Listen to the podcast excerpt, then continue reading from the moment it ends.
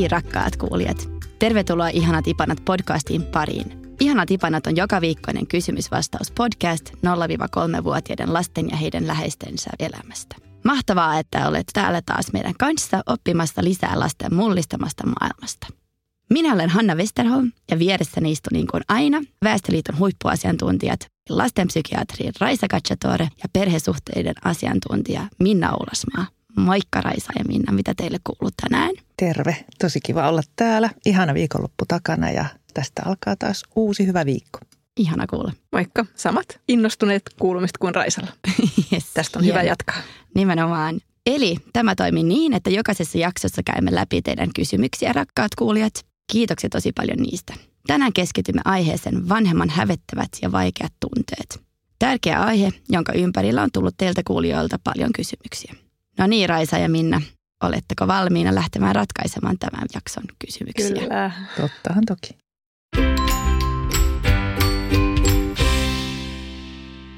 Hei ihanat ipanat tiimi. Tuntuu mukavalta, että on paikka, mihin voi lähettää kysymyksiä. Minulla on todella mahtava perhe, josta olen superylpeä.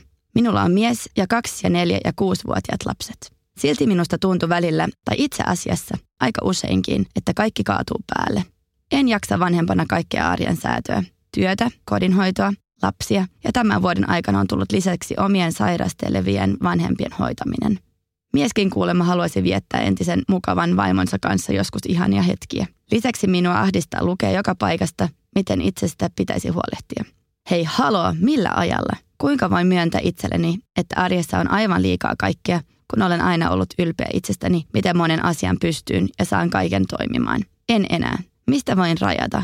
Miten osaisin jakaa paremmin voimavarani? Nyt minua hävettää myöntää, että haluaisin vain juosta pakoon pakkoja ja velvoitteita ja saada vähän vapaampaa suoritusvapaata aikaa. No huh huh, tuossa tulee hiki, joku kuuntelee ihan hurja, hurja meno.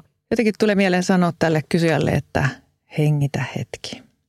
Hyväksy se, että kaos on päällä ja tämmöistä elämä on. Tämä on ehkä haastavin aika elämässä. Tämä voi olla tosi rankkaa ja samalla sun oma hyvinvointi liittyy siihen, miten sun lapset ja sun perhe ja parisuhde voi. Eli hengitä hetki, ota vaikka paperia, kirjaa siihen kaikki tehtävät, mitä sun pitää just tänään tehdä, mitkä on pakko. Ja sitten kirjaa ne, mitä sun pitää viikon sisällä tehdä. Kun sä paat ne pois päästäsi ja näet ne paperilla, niin ne menettää vähän sitä ahdistavuuttaan ja kaoottisuuttaan. Sitten sä voisit tehdä neljän pöydäjalan tehtävän Väestöliiton verkosta. Vähän kartottaa sitä omaa elämänhallinnan tilannetta pikkulapsivaiheessa. Selviytymistä voi harjoitella. On ihan ok kokea kaaosta. Se on tavallista. Mulle tulee tässä mieleen Jarmo Liukkosen Hesarin juttu 29.5.17. Hän on psykologisen valmennuksen asiantuntija ja hän nostaa mukavasti esiin kaksi tärkeää asiaa, levon ja itseluottamuksen, jotka ei ole itsestäänselvyyksiä, vaan ne on asioita, joita voi harjoitella. Ne on omalla vastuulla ikään kuin. Ja se Liukkonen sanoo, että on tärkeää ymmärtää, että psyykkiset taidot, kuten itseluottamus ja rentoutuminen, eivät ole synnynnäisiä. Kukaan ei synny voittajaksi tai taitavaksi näissä asioissa, vaan menestymiseen johtavia taitoja voi opetella. Pärjäämiseen, stressittömyyteen liittyviä asioita voi harjoitella. Yksi näistä asioista on se kyky rentoutua ja levätä. Usein treenataan liikaa, usein suoritetaan liikaa, usein vaaditaan liikaa, eikä palauduta kunnolla. No muistan itse tuon vaiheen ja joku sanoi just tästä levosta ja ajattelin, että joo, helppohan se on sanoa, mutta niin kuin missä ihmeen välissä ja miten. Se on just se juttu. Nykyelämä on hektisempää kuin ennen, mutta meidän elimistö toimii kuitenkin yhä samalla tavalla kuin silloin. Hommaa tehdään tuhansia vuosia sitten, tarkoitan siis, että nykyään hommia tehdään koko ajan eikä ehdi palautua. Elimistö ja etenkään mieli ei kestä jatkuvaa ylivireyttä ja suoritetulvaa ja viriketulvaa. Silloin täytyy itse löytää niitä arjen hetkiä, joissa voi rentoutua. No pari viikkoa Kanarialla olisi ihan hyvä ja kiva unelma, mutta yleensä ei mahdollinen tuossa vaiheessa. Mutta olisiko 20 minuuttia meditaatiota makkarissa, kun lapset yrittää nukkua tai, tai puistossa, kun lapset leikkii. Se voi olla jo tosi hyvä. Ja esimerkiksi kaupunkikävelyllä voi hetkeksi pysähtyä katselemaan, että millaisia kävelytyylejä ihmisillä on tai luonnossa ollessaan keskittyä vaan kuuntelemaan jotain linnun laulua. Tyhjentää pää ihan kaikesta hälinästä, suorittamisesta ja velvollisuudesta. Se, että me pyöritetään koko ajan näitä erilaisia tehtäviä, joita pitää tehdä päässä, vie sen energian. Pistä ne paperille, laita siitä Excel-taulukko, tee itsellesi joku lukujärjestys ja sen jälkeen pysähdy nauttimaan tästä hetkestä. Koita rentoutua. Milloin pystyt? Ota ne hetket ja tyhjennä pää.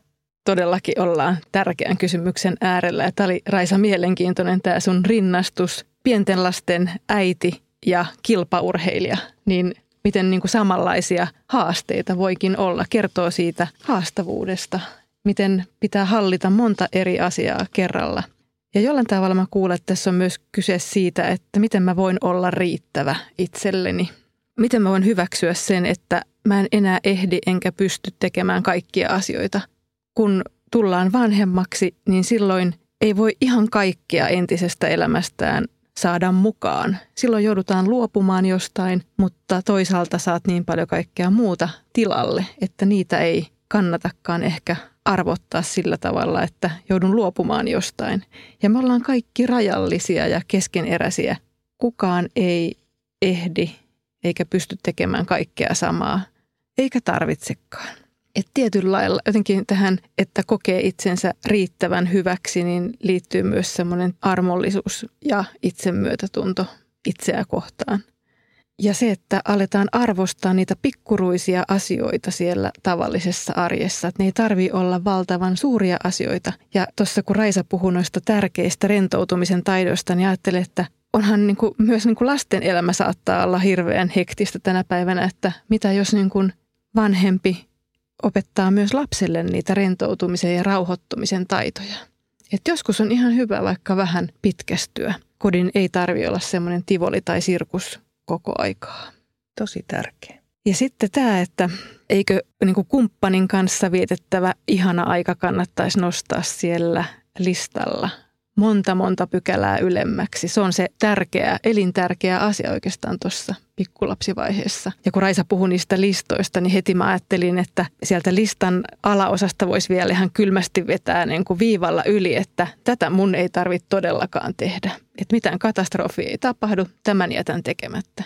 Että varmasti siellä listalla on asioita, mitkä tekee vaan jostain vanhasta tottumuksesta tai ajattelusta, että on pakko tehdä. Että keskittyy niihin itselle energiaa tuoviin asioihin ja siihen ihanan parisuhteen hoivaamiseen myös. Joo, tuosta tuli mieleen, että mulla oli pikkulapsivaihe aika haastava myös ja huomasin, että siinä vaiheessa kun kukat ei enää kaikki kuole säännöllisesti, niin taitaa olla stressi vähän jo helpottunut. Että se oli siellä listan alapäässä, että se sitten jäi tekemättä. Mutta tosi tärkeää toi, mitä sanoit, se itsemyötätunto ja itsensä arvostaminen. Mä palaisin vielä tähän itse luottamukseen ja itsensä kanssa sovussa olemiseen. Ja toi Liukkosen teksti siinä oli just tästä, että jos huippuurheilijalla on ennen suoritusta sellainen olo, että hän on valmistautunut paremmin kuin kukaan, se on vahva lähtökohta. Ja nyt kun mä kuuntelen tätä kysyjää, niin hän, kuvaa juuri tämmöistä. Hänellä on mahtava perhe, josta hän on superylpeä ja kaikki on mennyt unelmien mukaan. Voisiko sitä omaa ajattelua korjata ja säätää? Ajattele sitä omaa upeaa arkeasi onnistumisen kautta. Toteutit sen unelmasi. Upea sinä.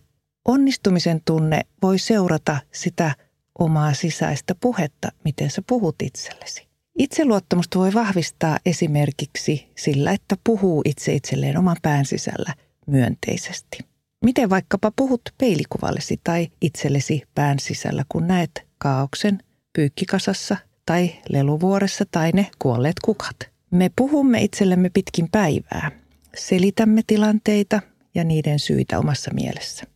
Syyllistäminen on tosi huonoa puhetta. Jos puhuu sille, että olenpa huono, kun en saa pyykkejäkään hoidettua, niin siitä tulevaa energiat menee ja huono olo. Onnistumisen kautta voi ajatella, että onneksi minulla on perhe, joka tekee paljon pyykkiä, paljon onnellista pyykkiä onnellisten vanhempien pestäväksi eikö ole onni, että sulla on ne tiskit ja ehkä jopa se tiskikone ja se perhe, joka tekee koko ajan elämisen merkkejä. Eli tämä sisäinen ääni ja tapa puhua itsellemme voi olla joko kannustava, positiivinen tai lyttäävä ja kielteinen. Moititko itse itseäsi? Ehkä kukaan muu ei sano, että sä et pysty tai oot kaauksessa, mutta sä itse hoet sitä itselle. Silloin sä lisäät ihan itse sitä omaa taakkaa ja teet siihen potutusbonuksen, syyllisyyden ja häpeän kokemuksen, joka ei ainakaan helpota oloasi eikä todellakaan auta jaksamistasi. Tässäkin voi auttaa se, että kirjaa ylös niitä ajatuksia, mitä itse itsestään ajattelee. Kun tulee semmoinen, että apua hetki, niin mene ja kirjoittaa ylös, miksi mä ajattelin apua. Ja kattelee sitä tekstiä, että onko tämä järkevää ajatella näin itsestään. Mitä itse puhun itselleni hankalan tilanteen jälkeen? Jos silloin huomaa, että haukkuu itseäni, niin kannattaa muuttaa sitä oman sisäisen puheensävyä, koska itse on eniten tekemisissä itsensä kanssa. Näin se vaan on. Toihan on tosi hyvä harjoitus, tuosta mistä Raisa äsken puhui, että esimerkiksi peilikuvaa. Mä tein sitä kyllä ennen lapsia, mutta jos siitä tekee rutiinin, että joka aamu vaikka sitten kun pesee hampaat tai laittaa meikkiä tai jotain tällaista, niin sanoo jotain, jotain positiivista omalle peilikuvalle, niin sehän se toisto tekee sen, että sä itse sitten jossain vaiheessa oikeasti uskot siihen, niin tosi hyvä vinkki, kiitos siitä. Ja sitten Minna puhui tuosta, että se oma parisuhde voisi nostaa pari pykälä ylöspäin, niin sehän on tosi tärkeää, koska sen puolison kanssa hän tämä koko sirkus vedetään. Niin sehän on se painopiste, että se pitää olla kunnossa se parisuhde. Ja se parisuhdeaika ei tarvitse olla niin kuin hirveän laatuaikaa, vaan siis se, että tutustutaan taas toisiimme, koska jos ei ehdi puhua, niin sitten omassa päässä alkaa riitelemään sen kumppanin kanssa, vaikka toinen ei ole sanonut yhtään mitään, niin, niin tekee oletuksia. Eli se, että ehtii jutella, ehtii tutustua, ai niin, tämä on oikeasti se ihana kumppani, jonka mm. kanssa mä halusinkin lapsia ja perheen, niin se on tärkeä. Mm. Ja vanhemmaksi kasvamiseen liittyy myös jotenkin se, että mä hyväksyn sen, että mä en enää pysty hallita kaikkea samalla tavalla, koska ne lapset on semmoinen muuttujat, että sä et pysty kaikkea enää käsikirjoittaa elämässäsi ehkä entiseen malliin. Ja kaikille, jotka tunnistaa itsessään tällaista aika voimakastakin suorittajuutta jo ennen lapsia, niin kannattaa ehkä tutkia sitä omaa lapsuuden kodin mallia. Millä tavalla on saanut rakkautta vanhemmiltaan, miten on tullut hyväksytyksi omien vanhempiensa silmien edessä, että onko ne ollut just jotkut suoritukset, onko ollut hyvä tuoda hyviä numeroita todistukseen ja puhdas siisti huone ja tai jotain urheilusuorituksia, että miten on ollut sen rakkauden arvoinen, onko ne ollut suorituksia, niin voisiko ehkä sitten itse jotenkin saada tämän sukupolvien ketjun poikki tässä mm. ja tuotua sinne vähän niin kuin rennompaa, rauhallisempaa ja vähemmän suorituskeskeistä vanhemmuutta. Se kuulostaa tosi hyvältä. Erittäin tärkeä pointti, että ei niin kuin kopioisi kaikki ne mallit, mitä on tullut omasta lapsuuden kodista. Mä luulen, että aika moni meistä on kiinni niissä ja tekee samalla tavalla kuin äiti tai isä on tehnyt. Ja mun äiti oli aikamoinen suorittaja, niin mä huomaan itsessäni, että aika usein on huono omatunto just näistä ihan tyhmistä asioista, että ei ole ehti pesemään pyykkiä tai sitten nämä kukat. Siis mulla on niin paljon kuolleita olevia kotona, että mä just itse asiassa viikonloppuna vein ne ulos. Sehän oli jo iso juttu, että mä sain ne viety pois. Ne on ollut siellä kuolleena vaikka kuinka monta viikkoa, mutta nyt meillä ei enää ole kukkia. Mä en, mä en aio hankkia kukkia ennen kuin mulla on aikaa hoitaa Hyvä niitä. ajatus. Ja. ja ne mallit on niin syöpynyt meidän mm. mieleen niin kuin lapsuudesta lähtien, että ei niitä edes niin kuin tiedosta eikä tajua siellä tavallisessa arjessa. Ja sitten kun alkaa niin kuin tajuta ja alkaa itseään häiritä se oma suorituskeskeisyys, niin pikkuhiljaa alkaa purkaa sitä. Ja se on aika pitkä tie, se ei käy hetkessä eikä kädenkäänteessä, mm. mutta siitä voi saada paljon niin kuin antoisampaa, rentouttavampaa. Se on terveellinen tie. Siitä Kyllä. Vaan. Eli otetaan nyt ihan rauhallisesti ja annetaan niitä pykkiä olla ja tiskejä olla. Ja, ja kukkien kuolla. Nimenomaan. Ja kaikkea ei tarvitse ehtiä tehdä. Just näin. Hyvä. Kiitos. No niin, rakkaat kuulijat, tähän väliin otetaan tosi mielellään teidänkin vinkkejä. Kerro, miten juuri sinä selviät vauva-ajasta ja kaauksesta. Minkälaisia rentoutumistapoja sinä olet keksinyt? Kerro toisille vanhemmille. Palkinnoksi tällä kertaa voit voittaa Ihanat ipanat vauvakirjan, temperamenttikirjan, joka on ammattilaisten työryhmässä suunnittelema vuorovaikutuskirja ja katselukirja. Lähetä vinkkisi Ihanat ipanat verkkosivuston kautta ja laita myös yhteystiedot, niin voit saada ihanan katselukirjan itsellesi ja vauvalle. Hei ja kiitos erinomaisesta podcastista. Minulla ja miehelläni on puolitoista vuotias erittäin touhukas ja aktiivinen ihana poika. Pihallamme on melko suuri lampi, joka on sateista, sateista riippuen noin puolen metrin viiva metrin syvyinen. Suuri riski siis lapselle. Poika tietenkin haluaisi koko ajan mennä lammelle heittämään käpyjä ja kiveä veteen. Käymme pojan kanssa lähes päivittäin lammen rannassa käsi kädessä ja olemme saattaneet antaa hänen heitellä pieniä kiviä veteen. Kun yritämme mennä tekemään jotain muuta, keinumaan, hiekkaleikkeihin, TMS, lapsi alkaa komentamaan meitä lammelle ja jos emme tottele, hän joko aloittaa raivoamisen tai lähtee lammelle itsekseen, jolloin tietenkin lähdemme perään. Kysymykseni kuuluvat. Onko järkevämpää vältellä lampea vai aiheuttaako se vain kiinnostuksen lisääntymistä? Toisaalta, pahentaako kiven heittely lampeen vain pojan halua päästä sinne uudestaan? Missä iässä lapsi alkaa todella ymmärtämään, mitä vaarallisuus oikein tarkoittaa? Lamenranta ei voi kokonaan aidata, vaan olemme ty- tyytyneet siihen, että lasta vahditaan ulkona koko ajan hamaan tulevaisuuteen saakka. Kuitenkin pihalla olisi mukava tehdä lapsen kanssa muitakin asioita, emmekä haluaisi, että lammesta tulee maaginen ja jännittävä kielletty lampi, eikä poika ulkona malta mitään muuta tehdä. No kuulostaa vähän siltä, että siitä on jo tullut maaginen ja jännittävä kielletty lampi. Kuulen tässä kysymyksessä sen vanhemman suuren huolen ja ärtymyksen. Se lampihan on todellinen vaara. Toisaalta pikkulapselle todellisia vaaroja ovat todella monet paikat. Ennenhän lasten annettiin kulkea pihoilla enemmän yksin ja isommat lapset ehkä katso pienten perään. Ja silloin todella tapaturmat olivat tavattoman paljon yleisempiä kuin nykyään. Hukkumiset ja putoamiset oli yleisiä. Eli me ollaan menty aivan valtavan paljon turvallisempaan suuntaan. Lapsia pitääkin vahtia kunnolla. Heidän mielenkiinto vaihtuu todella äkisti ja he kipittää nopsaan uuteen suuntaan, vaikka just äsken olivat tässä ja keskittyneitä johonkin. Se voi mennä niin äkkiä, että siinä tarvitaan koko ajan silmät perässä. Kysyit tässä, että missä iässä lapsi ymmärtää vaarallisuuden. Hmm. Mä sanoisin, että pikkuhiljaa, sillä mopo-onnettomuudet on kovin yleisiä 15-vuotiailla ja 18-vuotiaankin on hyvin vaikea ottaa huomioon auton vaarallisuutta. Kuitenkin jo 7-8-vuotiaat pärjää aika hyvin liikenteessä, kunhan reitit on harjoiteltu. Vaarallisuudesta pitää koko ajan muistutella ja valvontaa ei tietenkään voita yhtään mikään. Mutta vielä menisin näihin tämän vanhemman tunteisiin. Huoli ja ärtymys, ne välittyy sille lapselle toki. Aikuisen kireys ja kiukku rekisteröidään ja se kiinnostaa lasta. Kaikki tunteet, kaikki suuret tunteet kiinnostaa, he panee ne merkille ja he alkaa tutkia niitä helposti.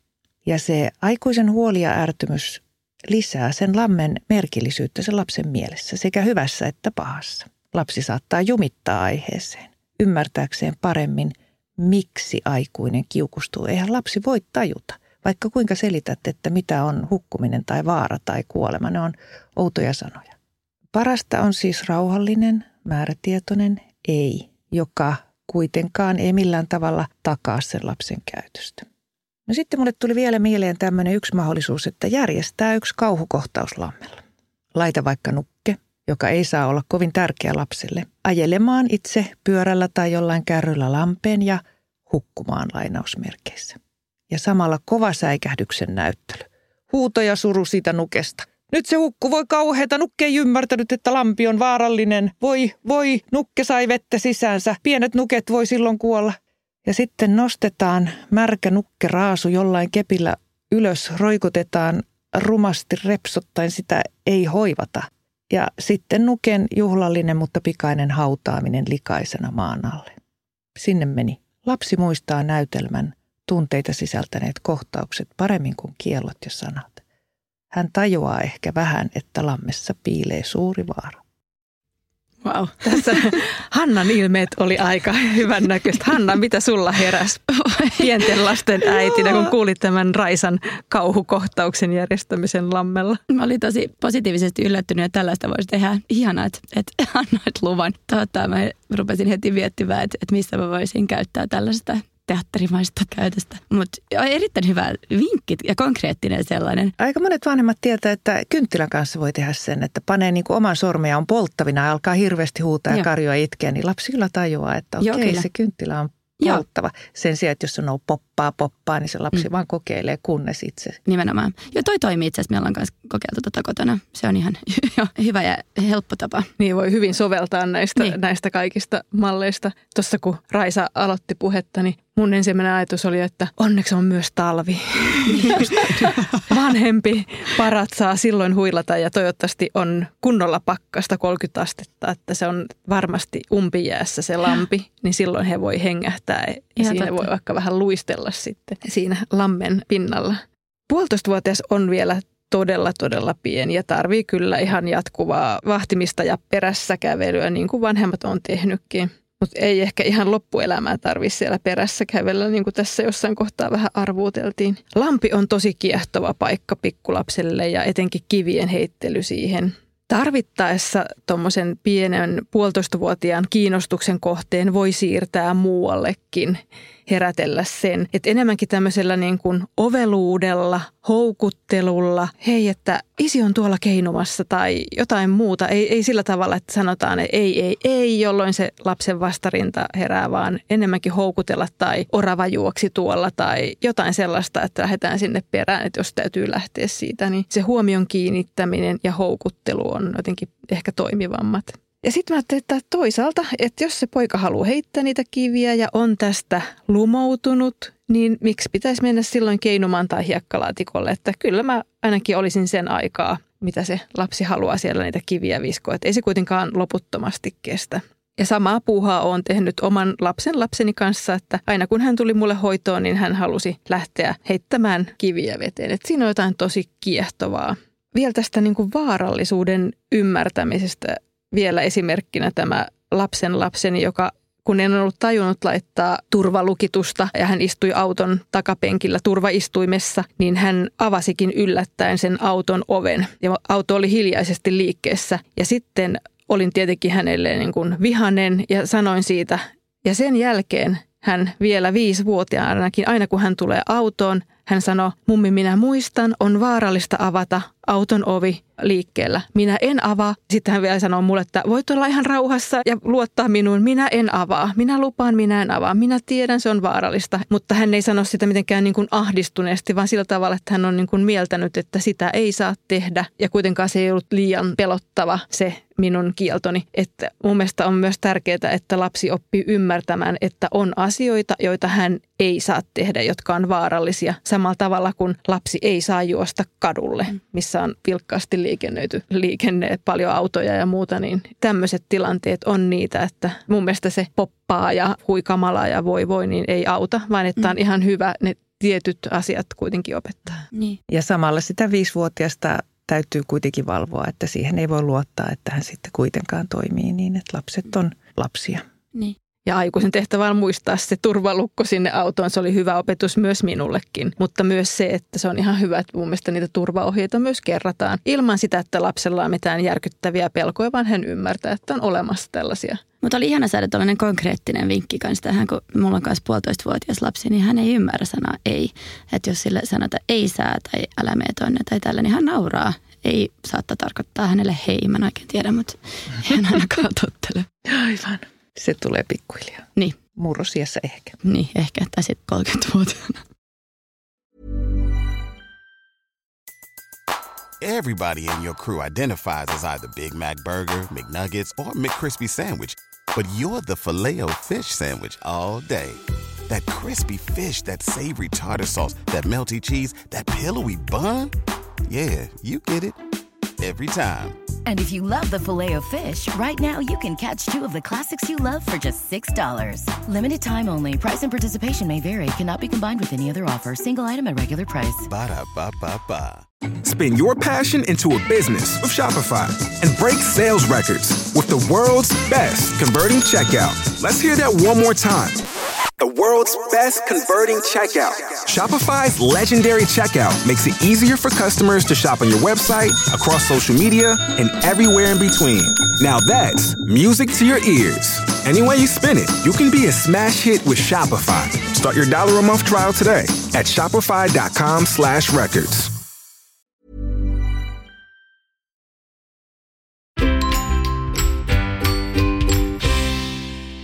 Hei ihanien Ivanoiden jengi. Kiitos podcastista. Olen ottanut tavaksi kuunnella podcastianne sellaisten vaunulenkkien aikana, joille en saa kaveria mukaan. Vähän kun olisi juttu seuraa joka kerta. Olen melko tuore äiti. Meillä on yksi lapsi, joka on hieman yli kaksi kuukautta vanha. Olen lapsen kanssa kotona lapsen isän ollessa töissä. Nyt kun vauva on kasvanut hieman isommaksi eikä nuku enää koko päivää, minua mietityttää, miten vauva kanssa pitäisi viettää aikaa. Vauva viihtyy hyvin myös yksin Esimerkiksi siellä leikkikaaren alla, joten silloin tällöin annan hänen tutkiskella leikkikaarta yksin vaikkapa sen aikaa, kun ripustan pyykyt tai laitan ruokaa. Haluaisin kuitenkin tehdä mahdollisimman paljon asioita lapsen kanssa, sillä onhan se minun työni nyt äitiyslomalla.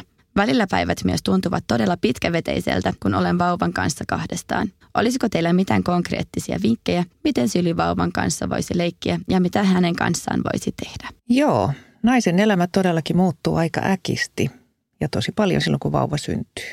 Kaikki ne siihen asti opitut elämänmallit, kiireiset aikataulut, sosiaaliset vastuut, maiseman vaihtelut muuttuu yksitotisiksi toistuviksi tapahtumiksi omassa kodissa.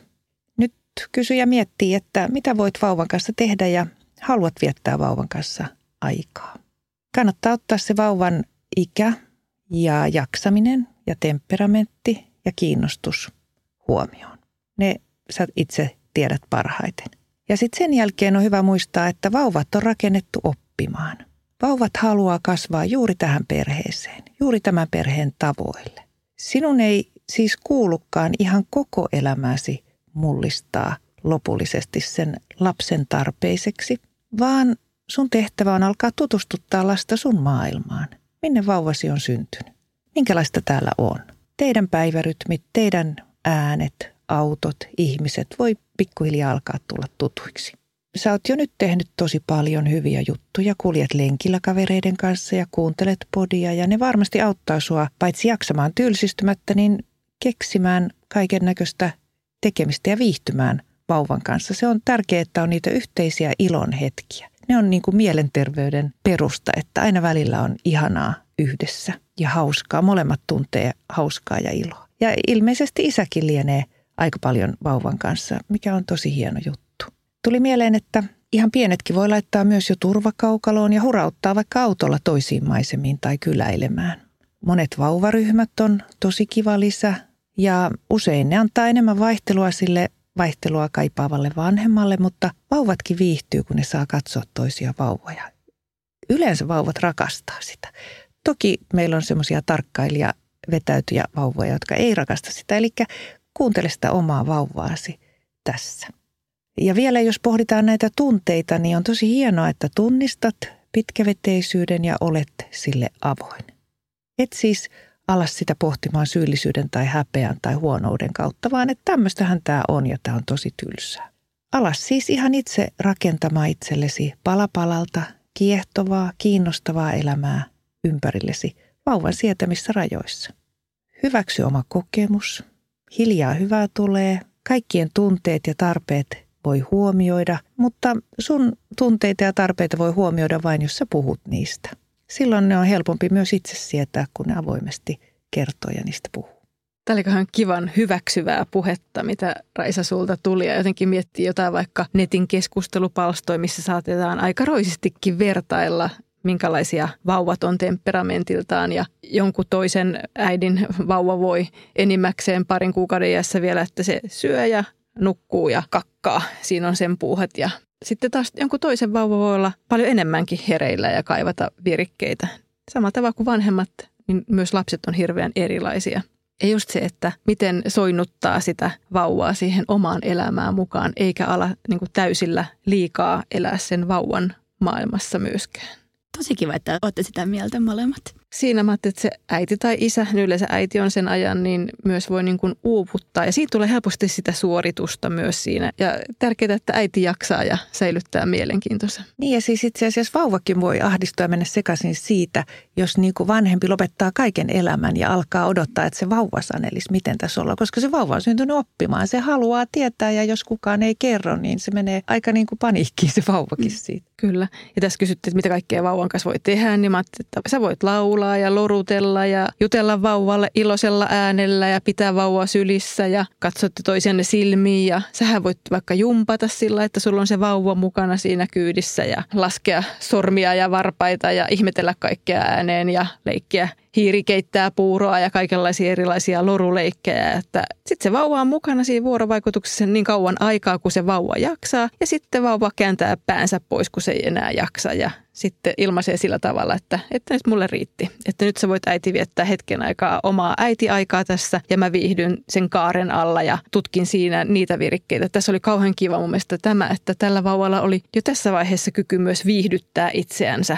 että hän ei tarvitse sitä jatkuvaa aikuisen aktivointia. Jossain vaiheessa, kun tuli vuorovaikuttaminen puheeksi, niin sitten jotkut ajatteli, että mun täytyy 24 tuntia vuorovaikuttaa sen vauvan kanssa. Ja sitten, kun se vauva ei enää jaksanutkaan, niin se käänsi pään pois ja silloin vanhemmat saattoi kokea, että nyt mut torjuttiin ja tämä oli huonoa vuorovaikutusta ja nyt tämä lapsi on pilalla. Ei tarvii, että kyllä se lapsi itse sitten säätelee sitä omaa tarvettaan. Ja sitten mä ajattelin, että vauvaahan voi kuljettaa myös mukana, kantaa sylissä kantoliinalla tai repulla, jolloin vauva kulkee koko ajan mukana ja saa, vauva saa tankata sinulta sitä ihokontaktia ja liikkuu mukana, seuraa vaivattomasti ja sulla on kädet vapaana. Tosi hyviä juttuja, Minna. Tuli mieleen myös se, että mä oon ollut aikanaan mukana tekemässä tämmöisiä varhaisen vuorovaikutuksen katselukirjoja, joista seitsemän kertaa seitsemänä vuonna oli äitiyspakkauksessa. Eli kirjastosta saa vielä näitä vauvojen keltaisia kirjoja, missä on jokaisessa joku ensimmäisen vauvavuoden teema. Esimerkiksi rymyretki on tehty, siinä on teraplay-terapeutti mukana, joka on tehty tämmöiseen läheisyys, kosketus, keho itsetunnon tukemiseen. Hyrinähetki on tehty äänenkäyttö, äänen viihdyttämiseen ja vuorovaikuttamiseen alle vuoden ikäisen kanssa on loruleikkiä ja on monia muita näitä keltaisen kirjaston sarjoja. Niitä kirjastosta löytää, että jos haluat, niin se on kaikki sama teema ja sieltä löytyy hyviä vinkkejä. Varmasti muitakin kirjoja löytyy. Se on niin kuin ihanat ipanat löytyy. Muun muassa ihanat ipanat temperamenttikirja. Mm, se on ihana kirja. Ja ne sivu, mm, sivut kestää myös vähän isommankin lapsen kääntelyä ja mm. ehkä pientä haukkaamistakin. Kyllä, ilman muuta. Tästä oli tosi paljon hyviä vinkkejä ja konkreettisia vinkkejä. Tämä oli mun mielestä ihana kuulla, että olette molemmat sitä mieltä, että on hyvä ja tärkeää ottaa lapsia mukaan sun oman arjen rutiineihin. Ja mun täytyy itse sanoa, että silloin kun mulla oli vain yksi lapsi ja hän oli ton ikäinen, niin musta oli super kivaa viettää aika hänen kanssa myös kodin ulkopuolella. Että oli vielä aika helppoa, kun hän ei liikkunut, niin me mentiin, niin kuin tehtiin mun juttuja ja käytiin moikkaamassa kavereita ja käytiin vähän katsoa jossain myymälöissä jotain juttuja ja käytiin kaupassa sillä, että mulla oli lapsi rintarepussa esimerkiksi ja hän viihtyi tosi paljon siinä ja tykkäsi hirveästi, kun hän pääsi katsoa vähän eri tavalla kuin vaunuista asioita. Ja sitten me käytiin myös hänen kanssaan silloin vauvauinnissa. Me ei olla käyty nyt molempien lasten kanssa, mikä vähän sääli, että vaan se yksi sai tätä kokea sitä. Mutta hän tykkäsi kyllä tosi paljon, että silloin kun siinä on tietyt rajat, mutta kun lapsi on täyttänyt kolme kuukautta tai painaa viisi kiloa tai jotain tällaista, niin sitten saa käydä vauvauinilla ja sitten voi myös käydä esimerkiksi muskarissa ja tällaista, missä on muita lapsia ja vauvoja. Niin on tosi paljon kivaa tekemistä just ton ikäisten lasten kanssa. Kiitos jälleen kerran teille rakkaat kuulijat ja tietenkin Raisa ja Minna rohkaisevista vastauksista. Ensi viikon keskiviikkona jatkamme taas eteenpäin, joten olkaa ystävällisiä ja laittakaa kysymyksiä tulemaan. Lomakeen anonyymien kysymysten lähettämistä varten löytyy www.ihanatipanat.fi-sivustolta. Tsemppiä ja kuullaan taas ensi viikon keskiviikkona. Moi moi!